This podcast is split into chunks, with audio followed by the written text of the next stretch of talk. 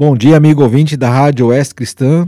Nessa manhã de domingo, de 14 de março de 2021, dando início a mais um culto da Igreja Cristã Bíblica de Chapecó. Hoje uh, nós daremos continuidade então ao estudo de seitas e heresias. Nós já vimos várias seitas e heresias, como o catolicismo, uh, testemunho de Jeová, adventismo, mormonismo e mais algumas outras por aí, como teologia da prosperidade, e, entre outras, o movimento G12. E hoje nós vamos ver uma seita que também se propagou e tem se propagado de forma radical e que pode afetar as pessoas nesse momento que estamos vivendo uma doença uh, que traz graves prejuízos e que é uma seita que se propõe a curar as pessoas de doenças também, que é a Seixo Noye, né? Seixo Noye. Então vamos dar início, primeiramente, com uma breve oração. Se você puder agora, nesse momento, fechar seus olhos, curvar sua cabeça e orarmos a Deus, então, se for possível, senão, pode continuar com os olhos abertos e fazendo aquilo que você está fazendo, mas preste atenção na oração para ao final concordar com ela ou não com o seu amém. Pai amado, nós te damos graças, Senhor, pelo teu amor, pela tua misericórdia pela possibilidade e por esse instrumento que nós temos para ouvirmos a tua palavra, que é a Rádio Oeste Cristã. Pedimos-te, Senhor, que o Senhor nos dê sabedoria, que o Senhor coloque em nossos corações aquilo que o Senhor deseja e que isso que nós iremos estudar hoje sirva para edificação, para crescimento das nossas almas, para que possamos andar nos teus caminhos. E por que não, para a salvação de alguém que ainda não confiou em Cristo, que ainda não recebeu como Senhor e Salvador da sua vida, que o Senhor haja nas vidas das pessoas que irão ouvir essa mensagem no dia de hoje e nos demais dias em que ela permanecer gravada e, e disponível na internet, Senhor. No nome de Jesus, amém. Muito bem, como eu disse, Seixonoye, ou Seixonoye, né? Mas para mim é Seixonoye. Um breve histórico, né? Vamos ver aqui um pouquinho sobre a história do, da Seixonoye. O movimento Seishinoye foi iniciado por Taniguchi Masaharu, nascido a 22 de novembro de 1893 na vila de Karasuhara, município de Kobe, no Japão. Apesar da pobreza do seu lar, quando adulto, ele inscreveu-se na Faculdade de Literatura Inglesa da Universidade de Waseda, em Tóquio. Alimentava ele ideias pessimistas sobre a vida e procurava uma explicação lógica do mundo e do homem. Taniguchi entregou-se ao estudo teórico e prático das ciências psíquicas que exerciam atração sobre ele e nas quais depositava a confiança de que poderia salvar espiritualmente o homem e a sociedade. E durante a Primeira Guerra e durante a Primeira Guerra Mundial, Taniguchi descobriu um ensino budista que tornou-se o ponto fundamental do Seishonoye, de que eh, diz assim: ó, não existe matéria, como não existem doenças. Quem criou tudo isso foi o coração. Segue-se disso que a doença pode ser curada com o coração. Taniguchi misturou introspecção psicológica e fenômenos psíquicos, curando os doentes através de autossugestão. Ele tornou-se um verdadeiro feiticeiro do século XX. Escreveu uma obra de 40 volumes, A Verdade da Vida, livro básico do movimento Seishinoe. Tendo início em 1930 como um simples movimento filosófico, psicológico e cultural para propagar certas verdades, o Seishinoye foi adquirindo aos poucos a conotação de religião. Na década de 1940, o movimento foi registrado como religião pelo governo japonês. É uma mistura das grandes religiões tradicionais, como o cristianismo, shintoísmo e o budismo, com psicologia, filosofia, medicina e literatura, e literatura modernas. Uh, é uma mistureba, né? É, junta tudo e faz algo novo. Ele chegou ao Brasil em 1930 com os imigrantes japoneses. Somente depois, em 1951, começou a tomar maior impulso porque suas obras começaram a ser publicadas em português. Atualmente, essa falsa igreja chamada Seichonoye alcançou quase todos os estados do Brasil, tendo adeptos principalmente entre aqueles que buscam a cura física com relação a doenças, com relação a problemas uh, de saúde, né? Então, isso é a introdução, é o breve histórico do Seisho Noye. Surgiu no Japão, é uma mistura de várias religiões, com filosofia, com medicina e com literatura moderna. É mais uma seita heresia que estamos vendo aqui no culto da Igreja Cristã Bíblica de Chapecó. E agora nós vamos olhar então mais de perto as principais doutrinas que compõem a, as doutrinas da Seishinoye e vamos procurar de forma bíblica refutar a cada uma delas. A primeira grande doutrina da Seishinoye é a, é a seguinte: Amenominakanushi é o Deus absoluto. Nomezinho comprido, né? Amenominakanushi. Aos adeptos não importa os nomes uh, que tenham nas diversas religiões, já que todas as crenças e todos os deuses levam o homem a ele, a esse Amenominakanushi, que é o Deus absoluto da Sechinoye. Eles afirmam também que ele é panteísta, ou seja, ele se encontra em cada pessoa e em cada objeto deste mundo, né? Uh, a Bíblia diz algumas coisas com relação a isso e nós vamos ver uh, o que, que a Bíblia fala acerca dessa, dessa história aqui.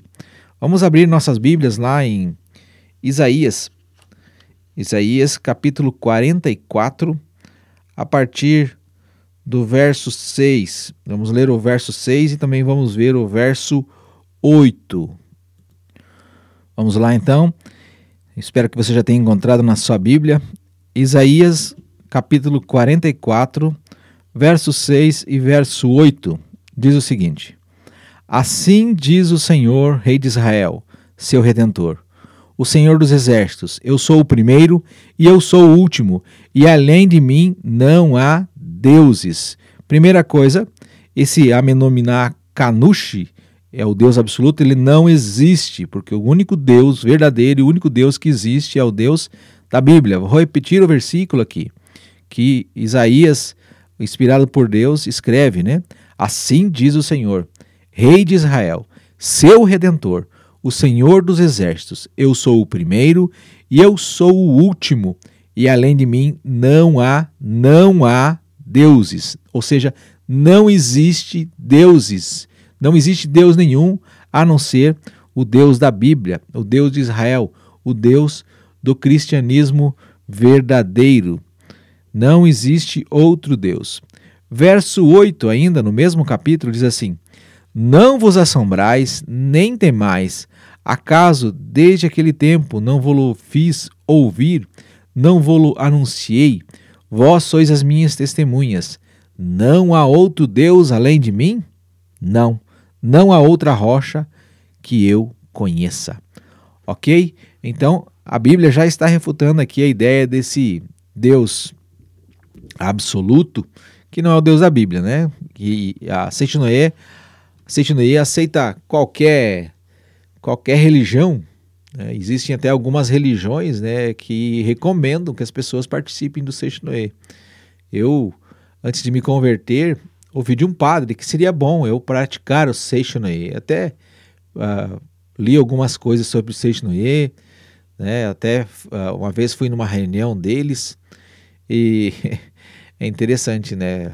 Como é que pode a falta de conhecimento uh, pra, com relação a isso, né? Na época eu estava lutando contra o, o vício das drogas e ele fui recomendado por esse sacerdote do catolicismo a procurar a Seixonoye em vez de procurar a Deus, em vez de me dobrar e buscar a Deus na sua palavra. É triste isso, né? Mas é uma, é uma realidade, né? Líderes religiosos encaminhando pessoas para lugares onde estão perdidos, né? Guias de cego, como diz Jesus, né? Como é que um cego pode guiar um cego? Os dois vão cair num buraco, vão se machucar.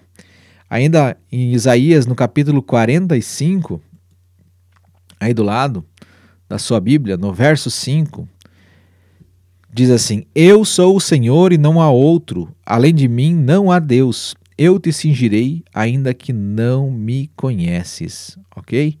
Mesmo que você não conheça Deus, só existe um Deus e não há nenhum outro Deus além dele. Não existe. Este é o Deus da Bíblia. E ainda também no livro de Isaías, eu estou usando Isaías aqui, mas vários outros livros da Bíblia vão citar, como Salmos, como vários outros, como Jó, né? E muitos outros vão citar que só existe um único Deus, o Novo Testamento.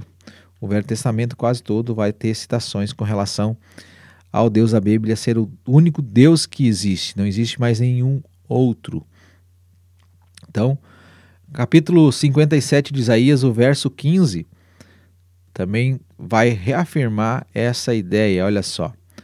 Isaías 15: Porque assim diz o alto, o sublime, que habita a eternidade, o qual tem o nome de Santo, habito no alto e santo lugar mas habito também com o contrito e abatido de espírito, para vivificar o espírito dos abatidos e vivificar o coração dos contritos. Se você está procurando na Seixo Noé a cura para as suas enfermidades físicas, é. Não sei, viu? Deus não promete curar isso de ninguém. A única cura que Deus promete é a cura espiritual, ok? nada além da cura espiritual, ou seja, Deus vai lhe dar vida, vida eterna. Nós nascemos mortos nos nossos delitos e pecados e o Senhor tem o poder para transformar a sua vida, para lhe dar vida, para lhe salvar, lhe dar vida eterna. Com relação às doenças físicas, Deus pode curar se Ele quiser, se Ele quiser. E outra coisa aqui, né, a visão panteísta que foi apresentada aqui, é, que Deus se encontra em cada pessoa, em cada objeto deste mundo. Isso não é verdade. Né? Ah, Deus está presente naqueles que creram em Cristo como seu Senhor e Salvador através do Espírito Santo, a terceira pessoa da Trindade. Eles são selados com o Espírito Santo, de acordo com o Novo Testamento. Mas Deus não está na cadeira, Deus não está na árvore, Deus não está no poste, ok? Deus é onipresente, Deus está em todos os lugares, mas Deus não está em todas as coisas, Deus não é todas as coisas, como tentam ensinar o Seixo Noé. O segundo ponto aqui, da doutrina, das principais doutrinas do Seixo Noé, é a pessoa de Cristo. Vejam bem, a pessoa de Cristo. Olha só o que Tanaguchi afirmou que sua religião. Ele afirmou o seguinte: ó, a minha religião é superior ao cristianismo, porque opera maiores e mais, e mais milagres do que Cristo. É aquela ideia de curar por autossugestão, né? Existem algumas doenças que, de fato, é, são autossugestivas e, e a gente não entende isso e podem ser curadas dessa forma, né? Uh, até, mas não são doenças graves, são doenças mais simples, né? problemas do dia a dia. Agora, ele se diz, disse que era superior a cristianismo e a Cristo. Uh, agora vamos dar uma olhadinha no que, que as Escrituras falam acerca disso. As Escrituras sempre nos mostram que a ênfase de Cristo nunca foi a cura física, mas sim a cura espiritual. Abra sua Bíblia comigo lá no Evangelho de Lucas, se você não conseguir abrir, você anota aí para depois conferir, tá? Não vá acreditar em tudo que eu falo aqui. Confirme na sua palavra, uh, na Bíblia. Procure pesquisar, tire a sua própria dúvida e, e, e obtenha suas respostas. Nós estamos estudando aqui, mas é importante que você vá atrás de saber se de fato aquilo que eu estou falando é verdade ou não.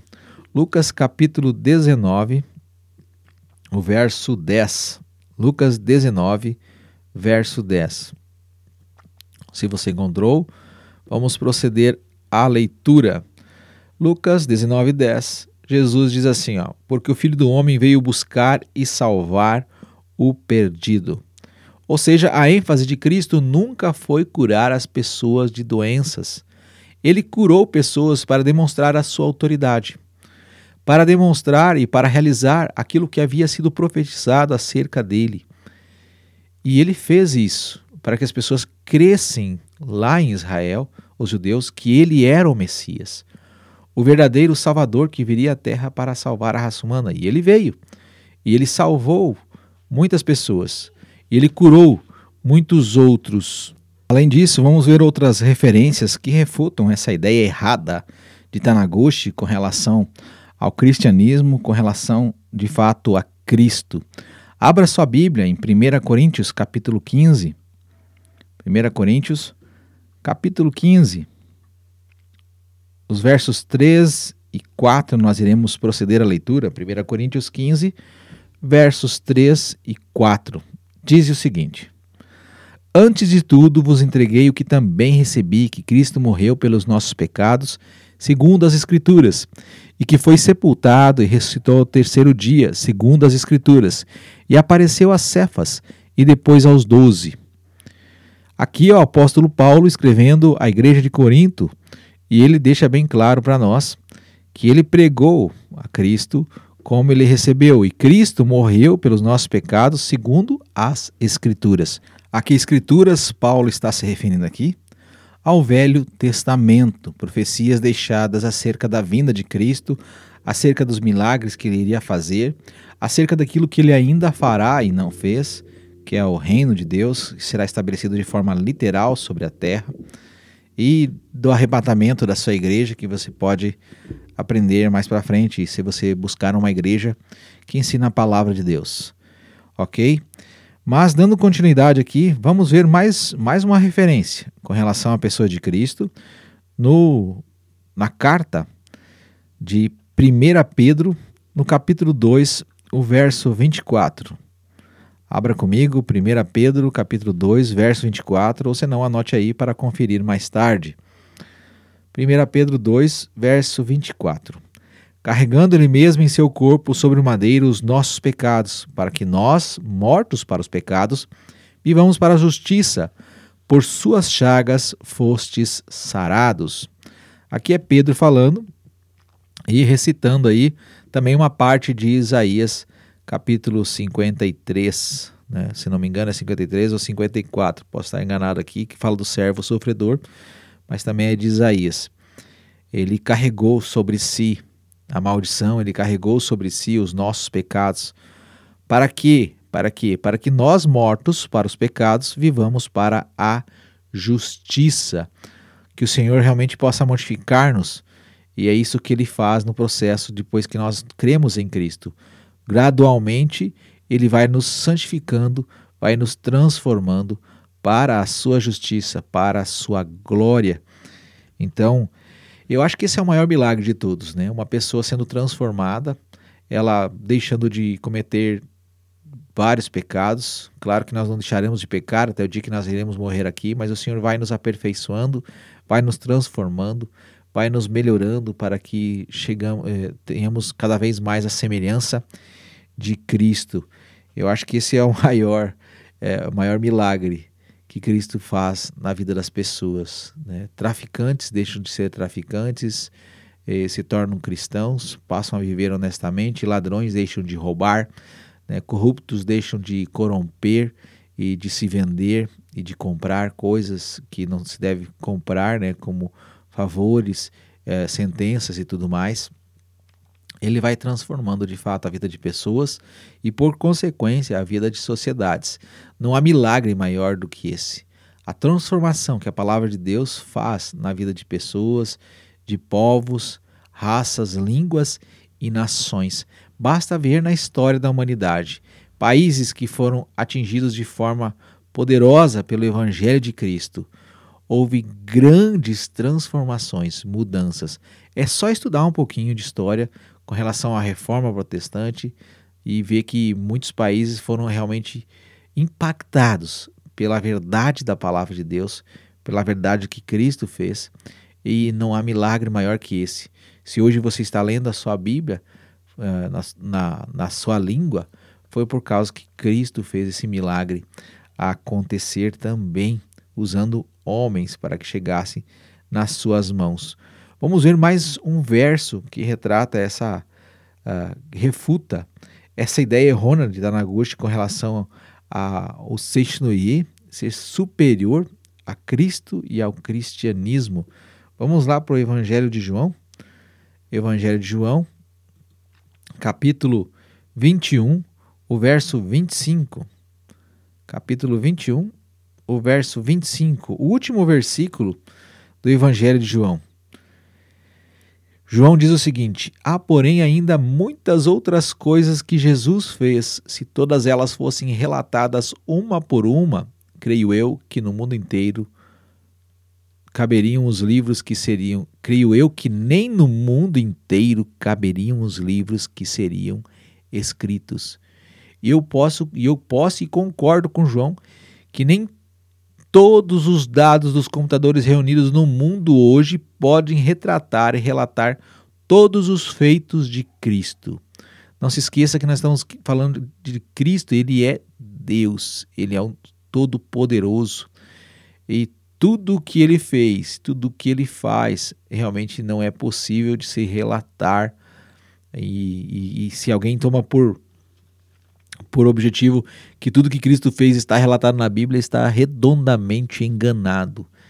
Uh, o fato dele agir na minha vida não está relatado na Bíblia. O fato dele uh, agir na sua vida, na vida de muitas outras pessoas, de ele agir, estar agindo hoje, não está escrito na Bíblia.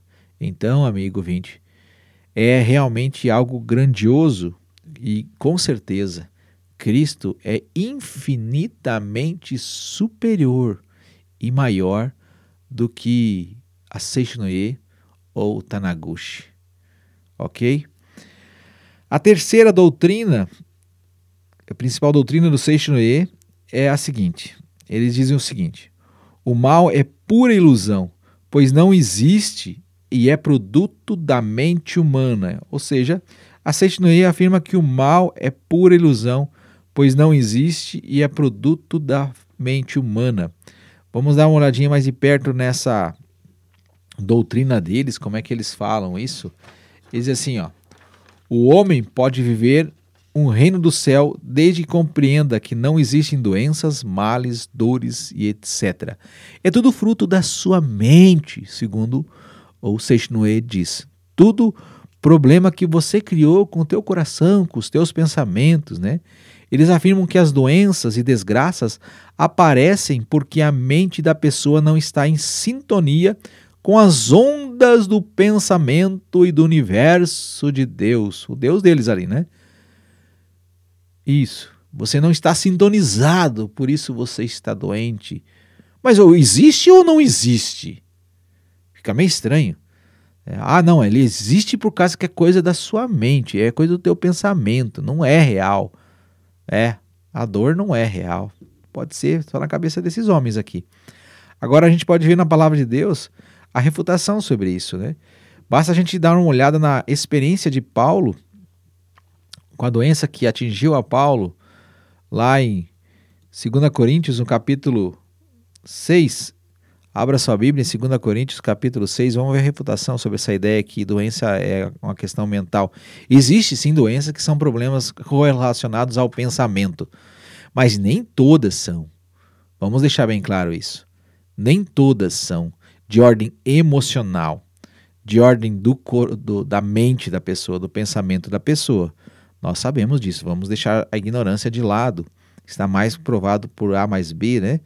E a gente vê isso ali, então, em 2 Coríntios, no capítulo 6, o verso 4 ao verso 10. Olha só o que o apóstolo Paulo fala aos Coríntios. Né? Com relação a essa refutação dessa ideia deles.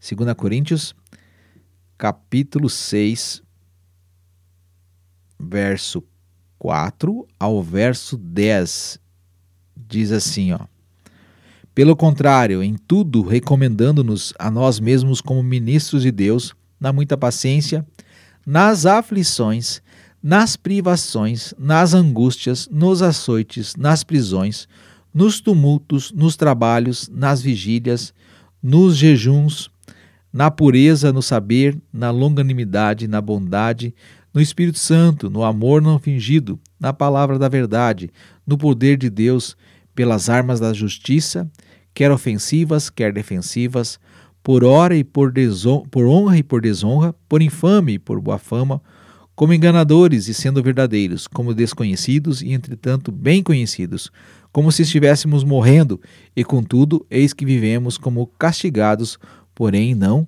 mortos, entristecidos, mas sempre alegres, pobres, mas enriquecidos, enriquecendo a muito, nada tendo, mas possuindo tudo. Então aqui é uma refutação da experiência que Paulo uh, viveu no seu ministério e de fato não é problema, o, o reino do céu não é aqui. Olha só, né? O reino do céu não é aqui, porque realmente nós passaremos por todas essas coisas aqui. Além do que Jesus mesmo disse: No mundo tereis aflições, mas tende bom ânimo, né? porque eu venci o mundo.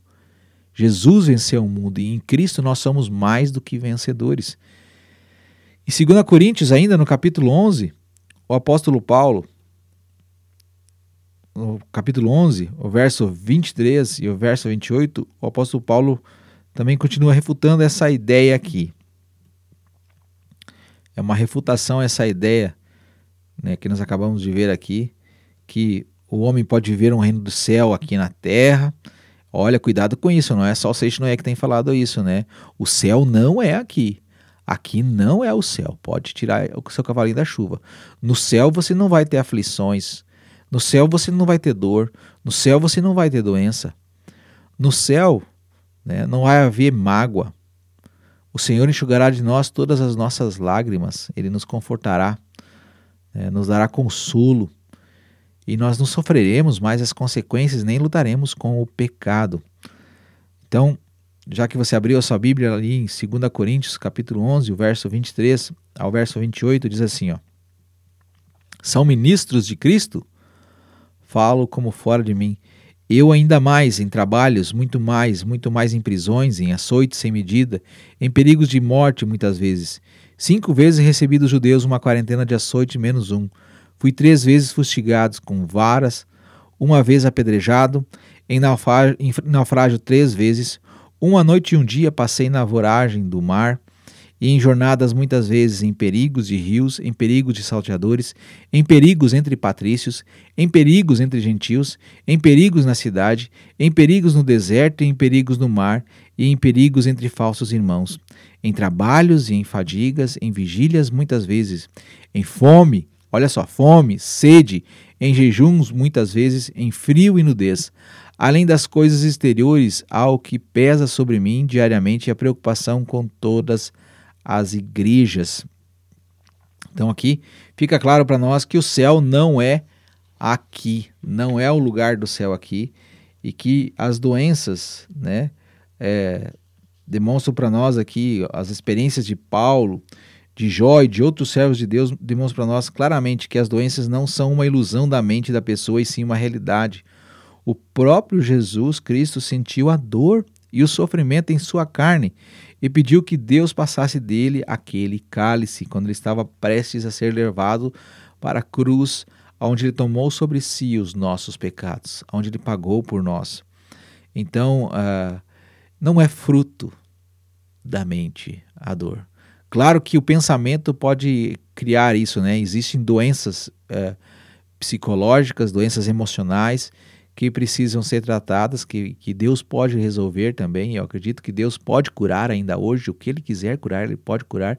Eu creio que Cristo cura pessoas através uh, dos nossos pedidos, das nossas orações, das orações dessas pessoas, para a honra e glória dele, sendo desejo e vontade dele também. Ok? Mas uh, as doenças não são frutos da nossa mente, né? O mal não é ilusão. Não é uma ilusão. Que nós vivemos o mal. Nós temos visto nos últimos dias né, o mal da humanidade em meio a um caos, a uma doença. Tá? Não é produto da mente humana. O seu Tanaguchi estava muito, muito enganado. Eu acho que ele vivia num mundo ilusório. Me perdoem aqueles que seguem a Seixinoye, mas é a realidade e a verdade. Vamos, uh, vamos colocar os nossos pés no chão ok? Outras refutações bíblicas a gente encontra em 2 Coríntios, no capítulo 12, o verso 7 a 10. Nós estamos em 2 Coríntios ainda, então a gente pode dar uma olhada lá no capítulo 12, o verso 7 ao verso 10, que desmonta essa ideia e essa falácia de Tanaguchi e do Seixo Noye. Então, abra sua Bíblia ali em 2 Coríntios, capítulo 12, verso de 7 a 10, vamos proceder à leitura de 2 Coríntios 12, do verso 7 ao verso 10. E para que não me sorbebecesse com a grandeza das revelações, foi-me posto um espinho na carne, mensageiro de Satanás para me esbofetear, a fim de que não me exalte. Por causa disso, três vezes pedi ao Senhor que o afastasse de mim. Então ele me disse: A minha graça te basta, porque o poder se aperfeiçoa na fraqueza.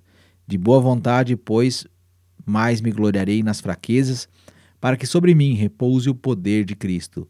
Pelo que sinto prazer nas fraquezas, nas injúrias, nas necessidades, nas perseguições, nas angústias por amor de Cristo, porque quando sou fraco, então é que sou forte. O apóstolo Paulo aqui retratando uma doença física é realidade, não é fruto da mente. E Deus não o curou. Ainda assim, deixou claro que o poder de Deus se aperfeiçoa na fraqueza. Se você tem passado por situações com relação a doenças, saiba isso. Deus é glorificado na vida daqueles que creem nele, seja numa vida física sem doenças ou em meio às doenças, seja curando a, do, a doença ou não curando a doença, porque o poder de Deus pode e vai se aperfeiçoar na minha e na sua vida em momentos como esse, se nós confiarmos nele. Sabe por quê? Porque, como eu tenho dito a alguns irmãos, o, no, o fim do cristianismo não é a morte. A morte é uma promoção. A morte é a passagem para vivermos com Deus eternamente, sem todo esse problema que nós sofremos com relação ao pecado nas nossas vidas e na vida dos outros que também trazem problemas para nós. Então, amigo ouvinte, preste bem atenção. O poder de Deus se aperfeiçoa na fraqueza. Porque quando eu sou fraco, ou seja, eu reconheço a minha fraqueza, não há possibilidade, Deus pode ser forte. Eu posso ser forte confiando em Deus, deixando de confiar em mim mesmo Deus é quem de fato pode fazer qualquer coisa. Se ele o fizer, glórias a ele. Se ele não o fizer como você deseja, glória a ele, porque ele sabe aquilo que é melhor para mim e para você, por pior que seja a situação que você esteja vivendo. Como o apóstolo Paulo aqui não foi curado. Um grande servo de Deus, um homem que Deus usou para plantar igrejas em vários países, em várias nações, um homem que escreveu diversas cartas né, do Novo Testamento, que são considerados como livros também, que trouxe um ensinamento grandioso para a igreja, não foi curado. Porque eu, se tenho uma doença, Deus tem obrigação de me curar. Não tem, não. Não tem obrigação nenhuma. A única cura que Deus promove e Ele deseja promover nas nossas vidas é a cura espiritual. Claro que se eventualmente ele curar, quiser curar de algo uh, físico, ele pode fazer. Mas não foi o caso aqui do apóstolo Paulo.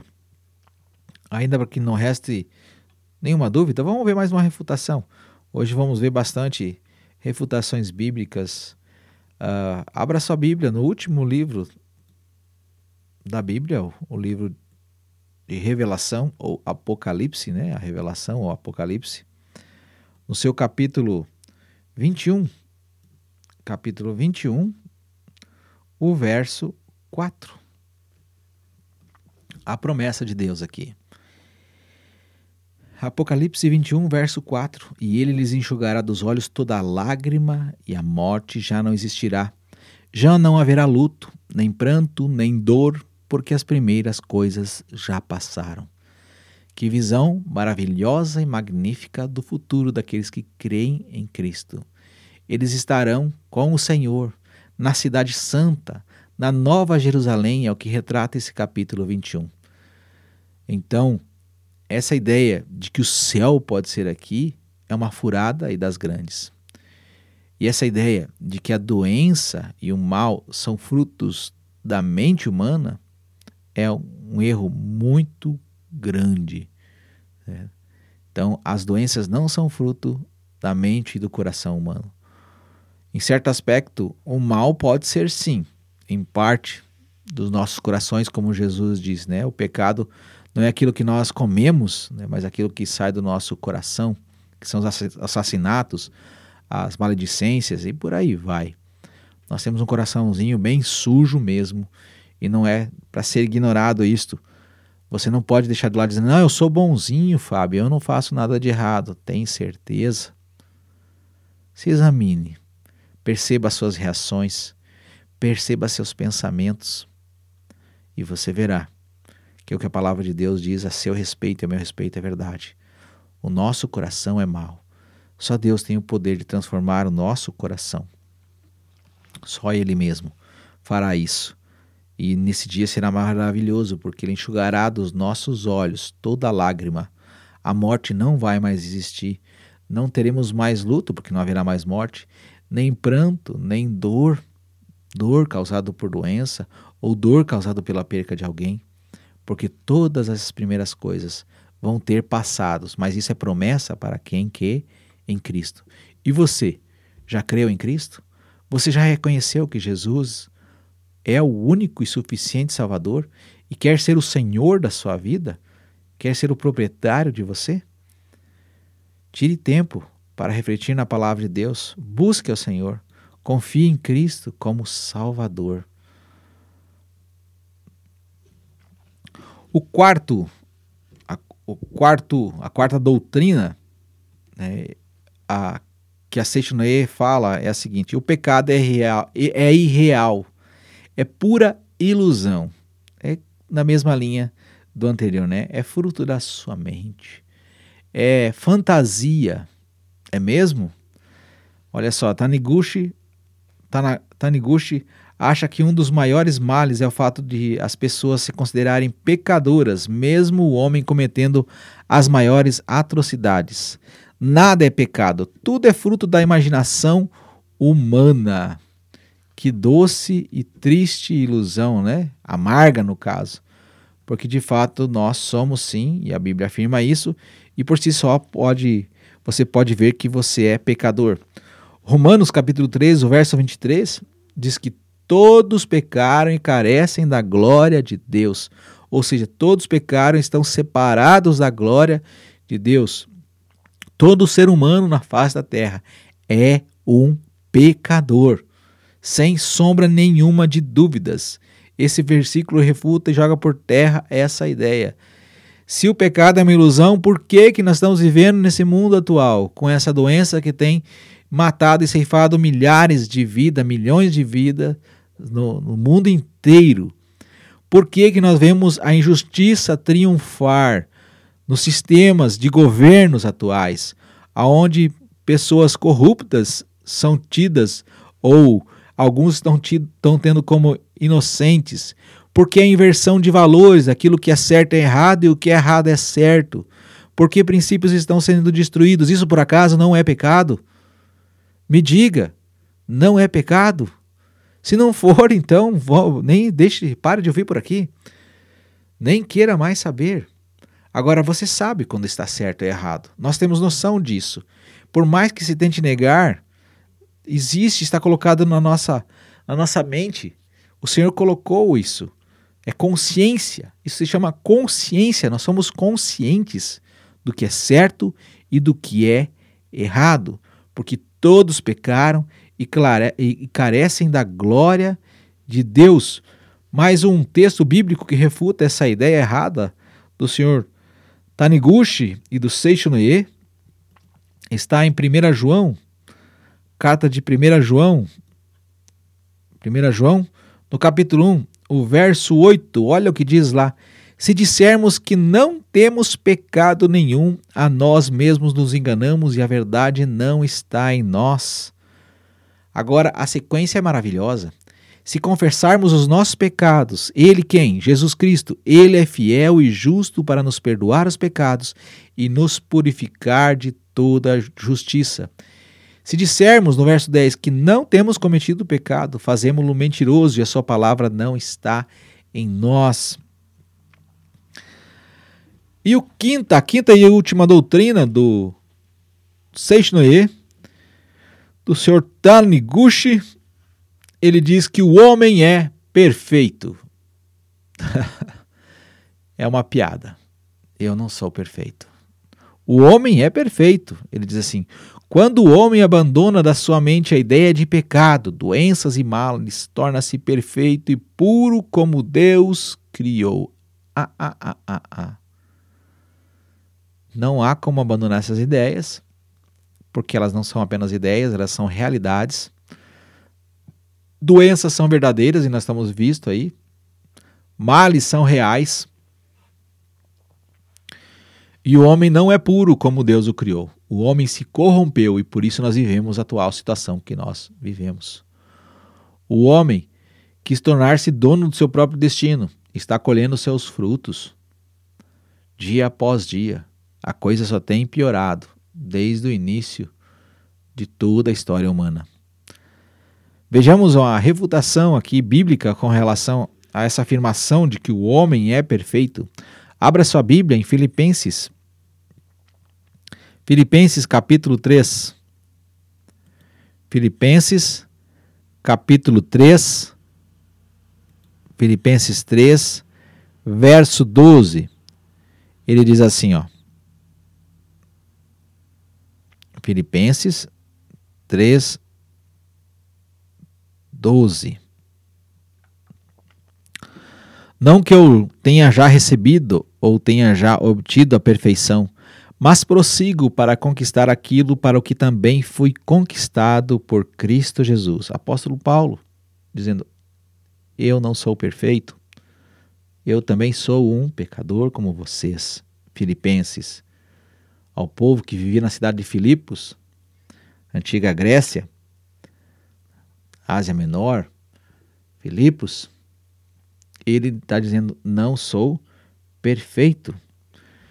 Uh, Romanos, capítulo 3 ainda, novamente, né? Eu citei agora há pouco Romanos 3, 23, mas no capítulo 3 isso fica bem claro para nós. Capítulo 3, o verso 9, ah, Paulo falando aos romanos, ele diz assim, ó, que se conclui?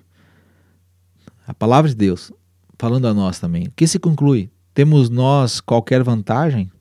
Não de forma nenhuma, pois já temos demonstrado que todos, tanto judeus como gregos, estão debaixo do pecado. Como está escrito: não há um justo, nenhum sequer, não há um justo, nenhum sequer. É, não há ninguém perfeito. Não há quem entenda, e esse homem aqui não entendeu nada. Não há quem busque a Deus.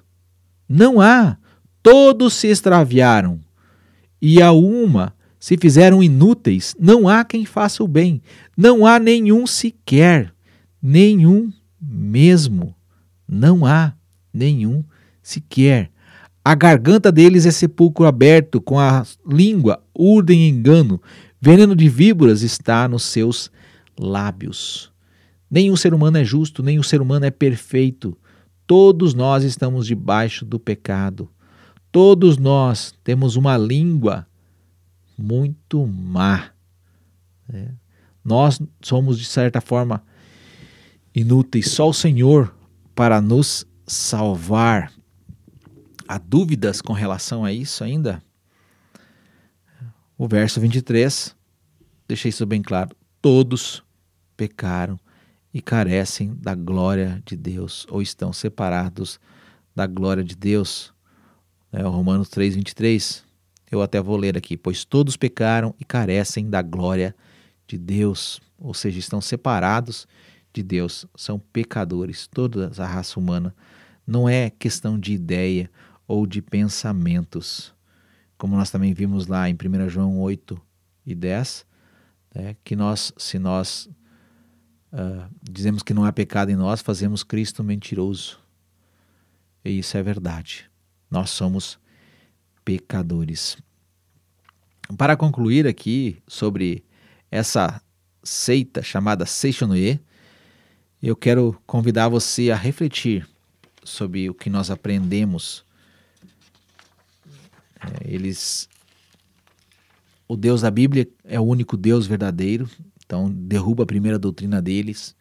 Deus não está em todas as coisas, ele está em todos os lugares, mas ele não está em todas as coisas. Deus não está na árvore, Deus não está uh, na cadeira, Deus não está na mesa, Deus não está. Né? Deus só está presente em pessoas Deus não está em todas as pessoas, Deus só está presente em pessoas que crerem em Cristo ah, e receberam de Deus o Espírito Santo, que é a terceira pessoa da Trindade, que é o próprio Deus. Então Deus habita naqueles que confiam em Cristo, apesar das suas imperfeições, apesar dos seus pecados. A pessoa de Cristo é infinitamente superior em obras, milagres e realizações com relação a Seiichi Noye, o que o seu Tanaguchi chegou a afirmar. É algo errôneo, porque Cristo ainda está realizando coisas ainda hoje, é, mesmo em meio àqueles que não creem nele, Deus tem dado o sol, o ar para essas pessoas respirarem. Então ele dá tudo a todos e também trata de forma especial os que são seus. O mal não é uma ilusão, o mal existe sim, ele não é produto da mente humana. As doenças não são fruto dos nossos pensamentos, com exceção de algumas doenças. Sim, existem algumas doenças que são provocadas pela forma como nós pensamos ou por problemas emocionais que nós viemos a ter por consequências, por situações e circunstâncias que nós vivemos, porque não abrimos o nosso coração e não permitimos que Deus tratasse disso. Então, se você permitir que Deus trate da sua vida, que Deus cuide de você, algumas coisas se, resolverão de forma uh, simples. Não vou dizer fácil, né? porque algumas coisas realmente é necessário abrir o nosso coração para Deus e permitir que Ele transforme as nossas vidas. E eu peço que você busque a, irmãos que têm mais tempo de fé, que andam com Deus, os seus pastores, para que eles possam lhe aconselhar com muitos problemas que você possa ter e até mesmo lhe encaminhar para o tratamento médico se necessário. Ok? Eu estou falando isso com relação a problemas uh, de pensamento, certo? Mas muitos deles, e na sua maioria, Deus pode curar e pode resolvê-los sim, ainda mais de ordem emocional. O pecado é real, o pecado não é uma ilusão, como disse, como diz a Seixo Noé, ele é real, nós vemos todos os dias as consequências dos nossos pecados, sofremos a consequência do pecado dos outros nas nossas vidas. E as doenças também demonstram isso, né? Elas só existem por causa do pecado da raça humana que resolveu viver sem a presença de Deus. Então nós estamos sendo destruídos por consequência dos nossos pecados. Estamos sendo realmente uh, como uma árvore quando ela é cortada, né? Ela parece viva ainda, tem seus ramos, seus galhos verdes, mas com o tempo ela começa a secar e uh, os insetos e outras coisas começam a atacá-la de forma voraz e ela começa a apodrecer, se desintegrar. Assim também está acontecendo conosco. A geração após geração, nós somos mais fracos, mais doenças surgem, mais problemas temos.